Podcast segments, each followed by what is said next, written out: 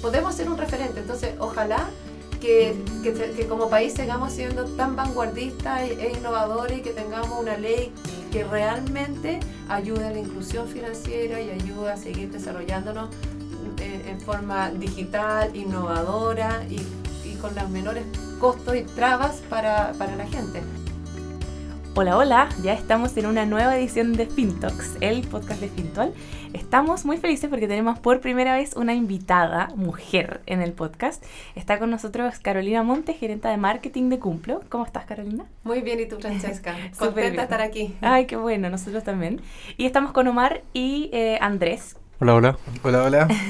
y bueno, invitamos a Carolina porque queremos saber en qué está Cumplo, por ejemplo, cómo es tu rol como gerente de marketing en una empresa fintech y también porque Cumplo está en, está en la asociación fintech. Entonces queremos saber un poco qué están haciendo allá y un poco de todo.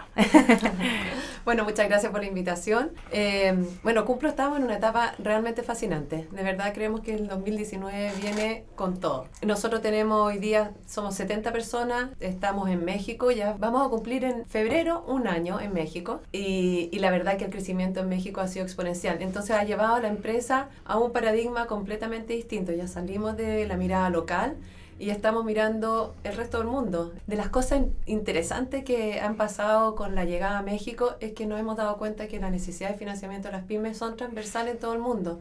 Son transversales en Perú, en Chile, en Colombia, por supuesto que en Latinoamérica porque tenemos cosas, muchas similitudes, eh, pero incluso si nos miramos algunos segmentos dentro de Estados Unidos, también hay necesidad de financiamiento, eh, especialmente el financiamiento que nosotros buscamos entregar, que es el de permitir el crecimiento de las empresas. entonces, estamos, eh, ha sido yo creo que un punto de inflexión muy importante el, recorrido que ha llevado Cumplo en estos últimos dos años, en que pasamos de ser una empresa nueva, joven, a hoy día tener más de 70 personas, 80 incluyendo a México, eh, en donde no hemos tenido que poner pantalones largos.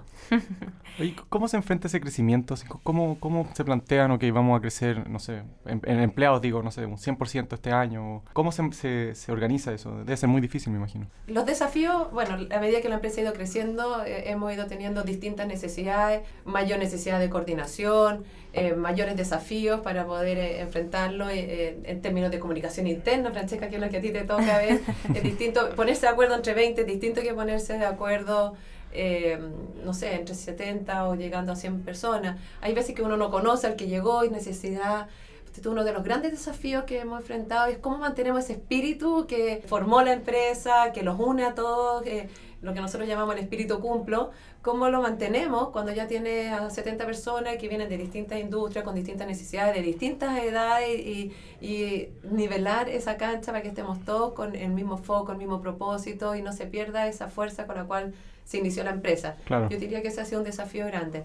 Hoy día ya tenemos un gerente de recursos humanos que nos ayuda a, a, a contratar y por supuesto hacer ese filtro, no solamente buscar la habilidad y las competencias que necesitamos dependiendo del área para la cual se busque, sino que también que tenga esa, ese saborcito, ese espíritu que, que nos caracteriza. La cultura de, de cumplo. La cultura de cumplo. cumplo. y, dentro de nuestros valores, por ejemplo, el valor de la transparencia, la simpleza, el trabajo bien hecho, porque eso es lo que nos mueve también se tiene que ver reflejado. No, es, no, es, no buscamos a alguien que esté sentado ahí eh, eh, haciendo el trabajo, sino que de verdad pueda ser parte y comprometerse con la con, eh, con, nuestro propósito y que queremos de una sociedad más justa. ¿Y cómo hacen dentro de la empresa esparcir estos, esos valores o comunicarlos? ¿Cómo, ¿Tienen algunas, así como algún tip que nos podáis dar o algo así como más? Estamos haciendo de todo. Tenemos lo que llamamos el Cumplo Way, que todos los lunes, para que estemos todos informados de lo mismo, desde el que está de cumpleaños, tenemos el valor del mes, o de repente si hubo alguna charla o, algo importante, no sé, de repente hasta un talk, un TED Talk que puede ser que hable de alguno de esos valores. Tenemos eso. Eh, hacemos hartas actividades eh, colaborativas, desayuno, hemos hecho paseos de curso, no de curso, paseos, paseos de curso. Nosotros también tenemos paseos de curso. Convivencia, con papas fritas. Eh, y, uno, y uno que también que es súper importante, nosotros entregamos el premio Espíritu Cumplo, dos ah, veces al año. Entonces, y se hace por votación de todos los cumplinos, sí. no conocía ese término, los cumplinos. Oye, Carolina, ¿en qué está Cumplo? Cuéntale a alguien que quizás no sabe todavía de Cumplo y que está escuchando. ¿Qué- ¿En qué está? ¿Qué hacemos? Sí. ¿A qué nos dedicamos?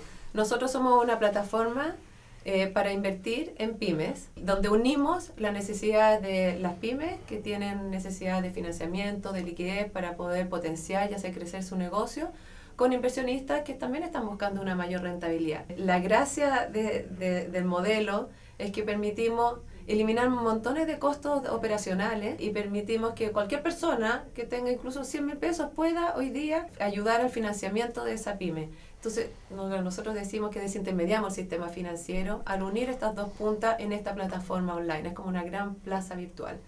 Esa es la esencia de nuestro negocio y, y- y el propósito detrás de eso, porque nace, es porque queremos de verdad abrirle oportunidades de crecimiento a los que necesitan capital, que hoy día enfrentan unas tasas altísimas para de costo del financiamiento, y también personas que quieren invertir o ahorrar a una mejor tasa. Claro, y el nombre Cumplo, me imagino que porque ustedes garantizan que esa plata va, va a volver. O sea que Sí, hay gente que le debe dar susto de invertir en una pyme.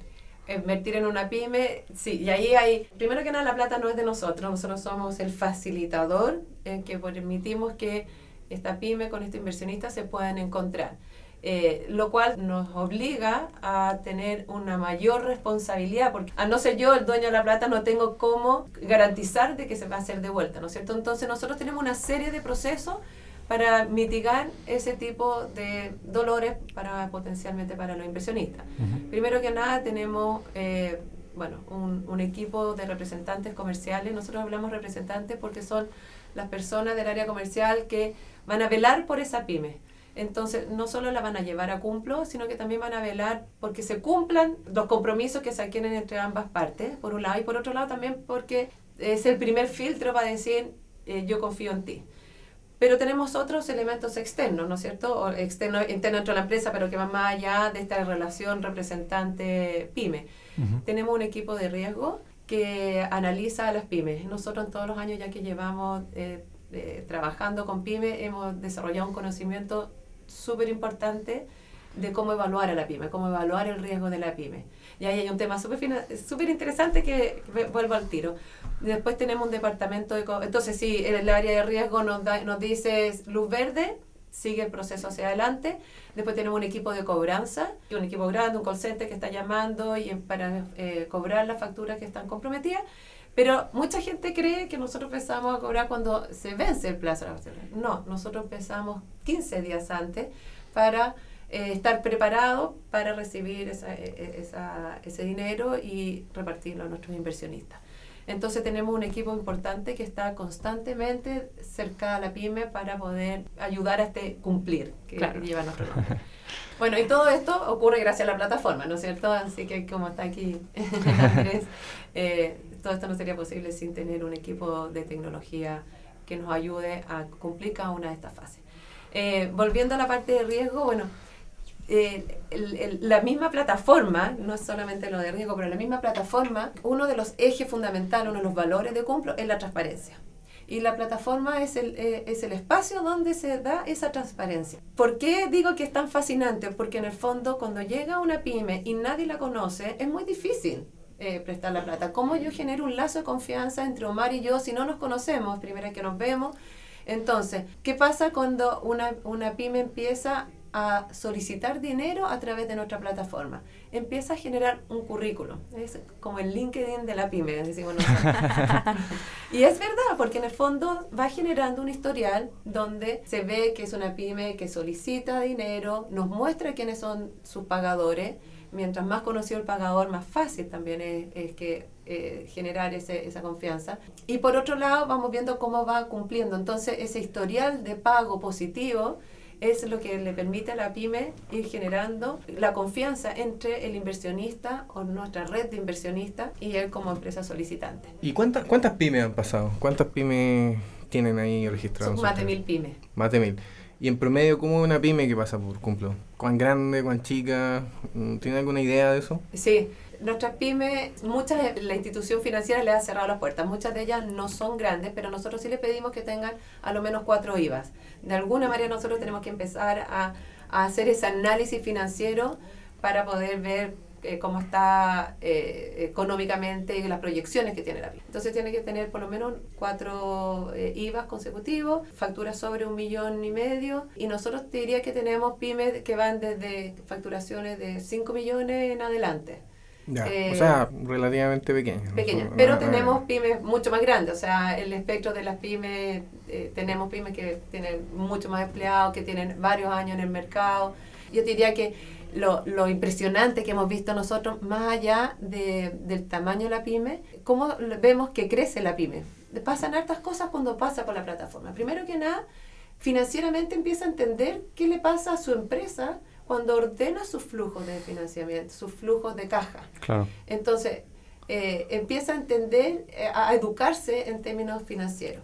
Empieza a entender qué pasa cuando accede a una menor tasa. Cuando tú accedes a una menor tasa, te va quedando algún excedente para comprar otro activo. Entonces, tenemos pymes que llegaron a Cumplo con un camión, con un muy buen cliente y que hoy día tiene 200 empleados, eran 5 originalmente, esa persona se ponía todos los gorros de la empresa, iba y hacía la parte comercial, iba y hacía el cheque, iba al banco para no sé qué.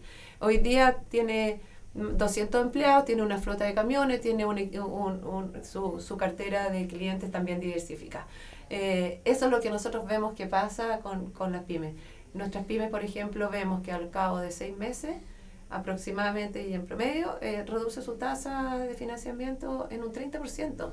Imagínate lo que significa eso en la última línea. un montón de plata, sí. Un montón, un de, montón plata. de plata. Entonces, el perfil de la pyme son empresas chicas, muchas veces tienen unas tres alternativas de financiamiento en paralelo porque se les van copando las líneas de crédito, lo cual también es bueno, para nosotros también es deseable. Y, mm, y van generando un historial que les permite crecer. ¿Y ustedes les hacen algún tipo de mentoría a las pymes? No le hacemos mentoría eh, que tengan que pasar por un curso, pero sí nos interesa mucho el, el aprendizaje que puede hacer, el acompañamiento. Entonces tenemos el acompañamiento que le hace la, eh, los representantes. Eh, hemos hecho algunas actividades como los Cumplo Talks, que es parecido, estamos todas las mismas. Esto es más bien offline, eh, pero donde se junta pymes con sus inversionistas y con parte de nuestro equipo, con algunos cumplinos, y se genera ese espacio donde pueden ver que otras pymes han tenido los mismos dolores, eh, la mirada del inversionista, de la importancia, por ejemplo, de cumplir tus tu, eh, tus plazos de pago para poder generar ese, ese historial positivo, eh, en donde permite mirar las dos caras de la moneda. Eh, Claro. entonces, sí tenemos espacios de educación y de hecho, eh, de educación eh, no tan directa. El año pasado, eso sí, hicimos un piloto con ICLAS donde impartimos tres cursos que eran online y de aquellos que los lograron terminar, porque esa sí es una dificultad gigantesca que tiene la pyme. La plata la quiere para ayer, está, está todo el tiempo sobredemandado de, de quehaceres y el espacio para poder tener cinco minutos para poder leer eh, y educarse les resulta un poco difícil, pero, pero sí pasaron por este, por este piloto unas 30 pymes, más de algunos hizo más de los tres cursos y los, aquellos que lo hicieron estaban fascinados. Así que ahí estamos desarrollando otras estrategias para ver cómo podemos seguir complementando. Pero sí, lo bonito es que, y, y eso sí que lo estamos midiendo, es, es que por el solo hecho de, de pasar por la plataforma y de los distintos puntos de contacto que tiene con, con Cumplo, eh, sí se van educando financieramente. Y eso es Buenísimo. Buenísimo. precioso.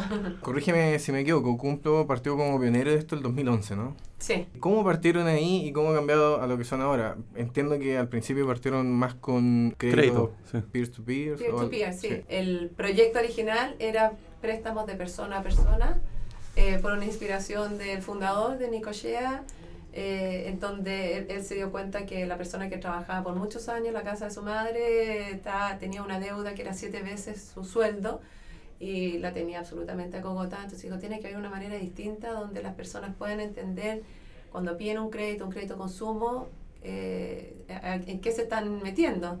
Y, y también el no sobreendeudarse, y ahí, y ahí surge esta idea. Lo que fue pasando con, el, con esa beta es que nosotros en Chile no tenemos ninguna manera de conocer el scoring positivo de las personas. Yo no tengo cómo medir el, el riesgo o tu capacidad de crédito o tu capacidad de pago como persona, por lo menos cuando partimos en esa época. Entonces, en todas partes hay personas buenas y malas y, Claro. se generaron algunas algunas estafas también. Entonces, se migró el negocio a la pyme, que sigue teniendo exactamente las mismas necesidades que, tenían, que tenemos las personas. De financiamiento para poder crecer, para poder desarrollar otros proyectos. Quizás en este ámbito no es en lo personal, pero sí en lo empresarial y, y migramos ahí hacia las empresas porque en las empresas podemos medir y cuantificar el riesgo implícito. ¿Quieren alguna vez volver al, al, al crowdlending, a, este préstamo persona a persona? Nosotros seguimos estando en el crowdlending. Claro, pero, pero, de, de persona a persona. Peer-to-peer, sí, es un sueño. Yo creo que todavía tenemos que evolucionar como país para poder tener eh, la capacidad de análisis del crédito. Cuando, ¿Cómo fue el proceso de, de crecimiento, digamos, o de la estrategia de marketing que fueron tomando desde... No, no sé cuándo llegaste tú, tú, tú, partiste en el 2011 o...? No, partí el 2015, finales de 2015. Ya, perfecto. y, ahí, y ahí la empresa estaba como... Mira, la, el, es interesante. La, la primera estrategia, los primeros años, muchas charlas, mucha presencia en eventos, empresas, lo que se podía, sobre todo a través de, de esa vía. Entonces, muchas de eso sí, de las charlas a las que participábamos, tenían mucha relación con el emprendimiento. Llegó un punto que dijimos, bueno, si, si, si ya nos estamos poniendo pantalones largos, ya, y, después de cinco años, como que uno deja de ser una startup y ya tienes que ponerte pantalones largos, tuvimos que migrar en el perfil de eventos en los cuales participar. Pero hacemos, hasta el día de hoy, hacemos muchas charlas porque y ahí también entra la parte de, educación. Hacemos a muchas pymes, cada vez que nos invitan vamos a los centros de negocio, a las universidades, eh, incluso a alumnos que en algún minuto algunos van a emprender y otros pueden ser potencial inversionistas. Entonces participamos en muchas actividades en las cuales nos invitan. Vienen alumnos de MBA, y ya, yo digo, ya nos tienen de casero, porque, porque vienen por lo menos unas cuatro veces al año llega un grupo que hacen estas visitas por, en empresas y en países para conocer la realidad y los mercados latinoamericanos. Y uno somos normalmente una parada habitual para ellos, eh, en donde les contamos del modelo, les contamos de cumplo, les contamos de las necesidades que estamos satisfaciendo, etcétera. Ese que eh, eh, yo diría que las relaciones públicas, por ponerlo en un paraguas, eh, ha sido una manera súper transversal desde el nacimiento de Cumplo para dar a conocer la marca y posicionarnos. Perfecto. Hoy día también hacemos otras actividades, nos hemos tenido que hacer cargo también un poco del marketing interno, la comunicación interna, y, y también hemos incursionado, que ha sido bien entretenido el, el, la experiencia, en la captación de pymes eh, en forma online. Porque ahí tuvimos que eh, derruir bastantes eh, mitos, como por ejemplo de que la pyme nunca está online, no tiene tiempo para estar online, no tiene tiempo para meterse en una plataforma, etc. Y la verdad es que Sí, sí tienen tiempo. Sí, sí, sí, se meten a Facebook, llegan muchos leads, eso sí, es fin de semana. Llega el lunes y está todo Facebook pintado. Pero, pero eh, esa ha sido una manera de, más que de darnos a conocer, que indirectamente sí lo hacemos, como se llama el de captar pymes. Perfecto. Y, y eso también estamos ya haciendo eh, en forma online tenemos estrategias para este año eh, más amplias para abordar nuestros distintos segmentos. Y también, bueno, eh, cuando nos han invitado a la radio, programas de ese tipo, también, también participamos alto. Claro. Aquí estamos. Carolina, volviendo un poco a la, a la historia, ustedes en algún momento tuvieron, tuvieron varios problemas con, con los bancos. Eh, de hecho, yo los leí varias veces en, en el diario financiero, en el pulso. Eh, ¿Nos podrías contar un poco de qué pasó? ¿Cómo salieron de ahí? La, lo, que pasó, bueno, yo creo que, a ver, lo, lo, que pasó ahí fue que fuimos acusados de, de que nosotros colocáramos dinero. Y nosotros... Captaran y colocar. Captáramos y colocáramos. Y, y eso resultó que en el fondo, después de que efectivamente se generó mucho ruido, llegó la PDI a la oficina. Llegó la PDI. Llegó la PDI. y, bueno, ustedes que están hablando, preguntándome de marketing, eh, si ustedes le preguntan a Guillermo Acuña o a Nico Chea, ellos van a decir que esta fue la principal signo de que estábamos, uno, haciendo las cosas bien y dos, nuestra principal eh, fuente de marketing para dar a conocer a Cumplo. Sí, yo, yo, yo en ese entonces lo leí un montón. Yo creo que ahí conocí Cumplo. Puede ser, eh, porque estuvo efectivamente en los medios. Pero llegó la PDI, se llevaron, eh, se sentaron, le contaron cómo era el modelo, le explicaron, se llevaron, eh, se llevaron lo que necesitaban llevarse para revisar los documentos y se dieron cuenta que no había nada. La verdad que hoy día no es que tuvimos que hacer grandes cosas, sino que más bien tuvimos que explicar de qué se trataba esta plataforma, lo que hacíamos. y, y, y que entendieran eh, viene el modelo. Hay veces que no están tan seteados a un solo modelo, que en este caso era el modelo tradicional financiero, bancos, de captación que, que, no entendían qué pasaba. Entonces nosotros, en el fondo, la, la plata, de hecho nosotros hablamos de cuántos son los montos transados, así, así medimos nuestros distintos indicadores. Y es porque la plata entró, pum, salió, entró y salió. Y, y eso es lo que pasa por la plataforma, es lo que para nosotros es relevante y eso fue, la verdad que sí, eh, eh, había que ser bien eh, valiente para estar en esos pantalones, pero no teníamos ningún temor de que estuviéramos haciendo nada incorrecto porque la verdad que el modelo había sido súper bien analizado, muy bien estudiado y sabíamos que no, no estábamos quebrando ninguna la ley en ningún aspecto. Además es un modelo que viene de Estados Unidos y que se ocupa allá hace un montón de tiempo, no era algo, digamos, traído de Marte y si tú me preguntas hoy día, bueno, y la regulación hoy día, obviamente que la regulación, si eh, ponen techo, te empiezan a, a, poner muchas ataduras, es un tremendo problema, pero hoy día nosotros vamos mucho más allá, o sea, no, no importa estar regulado o no estar regulado, porque nosotros estamos, eh, y que no suene pedante, pero estamos autorregulados, hacemos las cosas de acuerdo a lo que los marcos legales los, lo, lo permiten.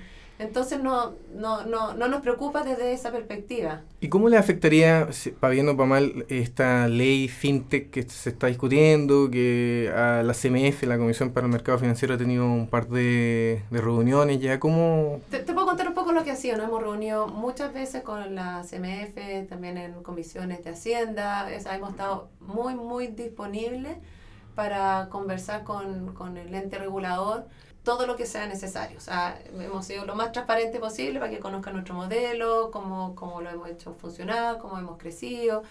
Así es que en, ese sentido tenemos una muy buena relación. La CMF hoy día, sobre todo los últimos dos, tres meses de, del 2018, eh, tuvimos muchas reuniones porque armaron distintas mesas de trabajo para poder hacer este lo que llaman el white paper, que es este, este borrador, eh, claro. este borrador con, la, con las distintas eh, aspectos.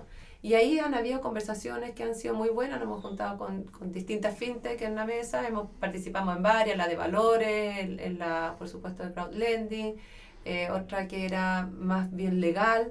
Participamos en, todas las que pudimos y ellos fueron súper abiertos cuando les dijimos, oye, nos gustaría participar en las otras mesas. Sí, bienvenidos, encantados también de El trabajo ha sido para los dos sentidos eh, yo diría que positivo.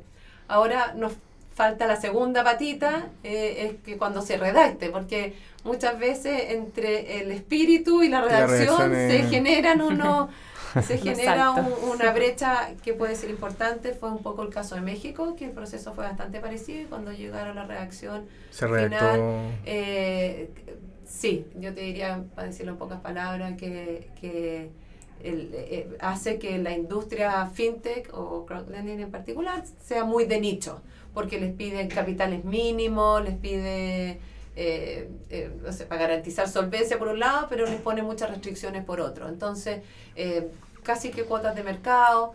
Entonces, esa es un poco la preocupación que hoy día tenemos, de que ojalá la regulación vaya en pos de favorecer a las pymes, de potenciar el desarrollo y el crecimiento, no solo de las pymes, sino que también del país y ser un referente en la industria. hoy día somos un referente, eh, el desarrollo que han tenido las fintech en Chile eh, y que se puede además trasladar a otros países de Latinoamérica.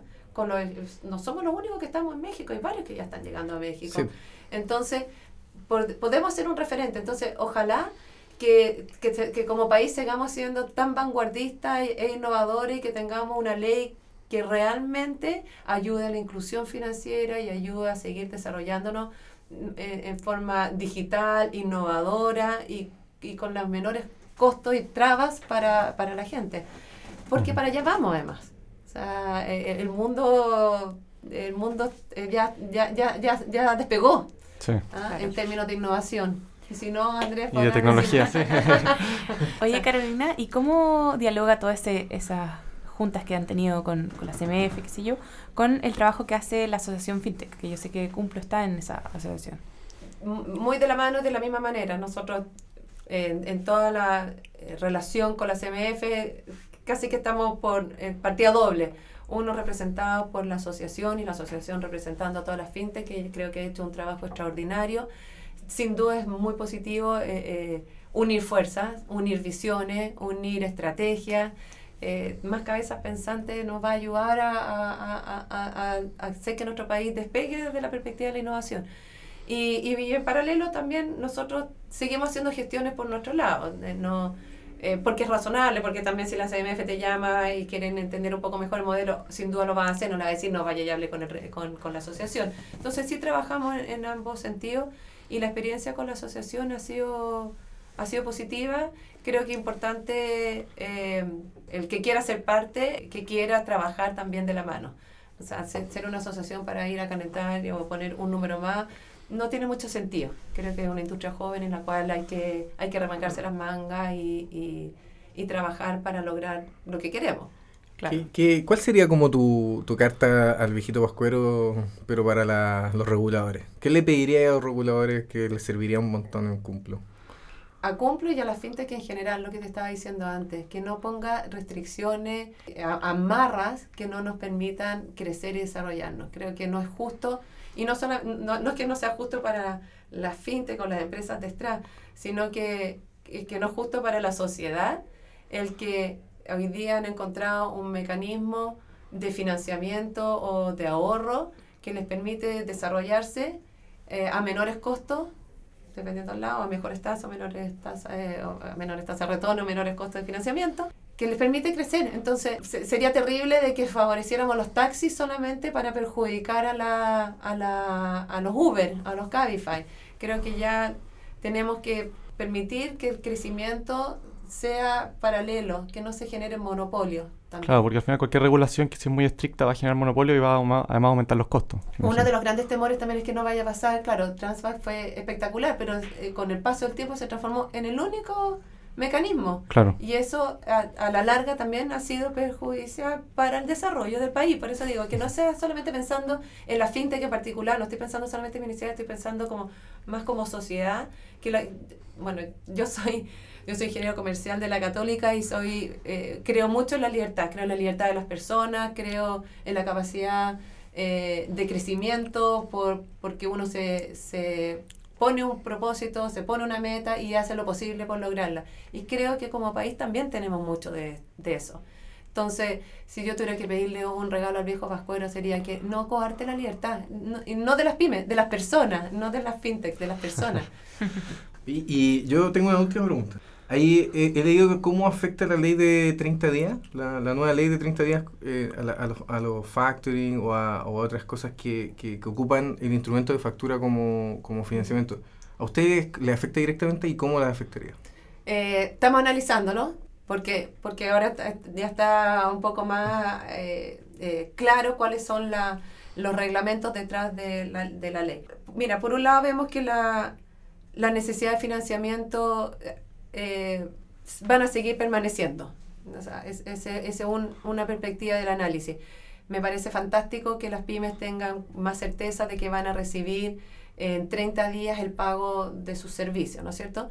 Pero hay un, un segmento de empresas que van a tener que cumplir con esa obligación. Entonces, también van a tener necesidad de financiamiento. Entonces, pensamos que una hipótesis es que pueda cambiar un poco el segmento de empresa y quizás vamos a tener que empezar a satisfacer empresas que pueden ser el siguiente tier que va a necesitar. ¿Empresas más eh, grandes? Que puede ser una empresa un poco más grande, que van a necesitar cumplir esa normativa. Claro.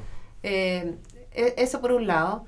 Eh, y por otro lado es puede haber una mayor demanda en un periodo de tiempo más corto. Y, en ese sentido siento, me explico, con el fondo muchas muchas facturas que se hayan quizás necesidad de adelantarla, pero que tienen que ser a 30 días. Y eso nosotros estamos tranquilos porque tenemos la una plataforma digital que puede absorber esa mayor demanda en un periodo de tiempo determinado. Así es que estamos terminándolo de analizar, estamos muy, muy atentos a, a, a, la ley y a la regulación, estamos eh, felices por las pymes, porque un poco ha sido la razón de ser de nosotros. Y, y creo que para nosotros eh, sigue siendo un, seguimos teniendo un, un, tremendo mercado potencial al cual satisfacer. Perfecto. Súper. Oye, Carolina, muchísimas gracias por haber venido a nuestro podcast. Estamos muy felices. Eh, yo aprendí un montón, no sé ustedes. Sí, muchas gracias. Así Muchas gracias, Carolina. Eso fue. Oye, muchas gracias por la invitación. Los felicito. Las oficinas son preciosas. Lo que están haciendo aquí en, eh, en los talks es eh, fascinante, muy entretenido. Y, y ánimo. Yo creo que tenemos, en conjunto tenemos mucho, mucho que aportar como empresa. Así que sigamos adelante. Muchas, gracias. gracias, Carolina. Chao. Y muchas gracias a nuestros auditores. Nos estamos escuchando en una próxima edición de FitTalks. Chao, chao. Chao. Chao, chao. Chao.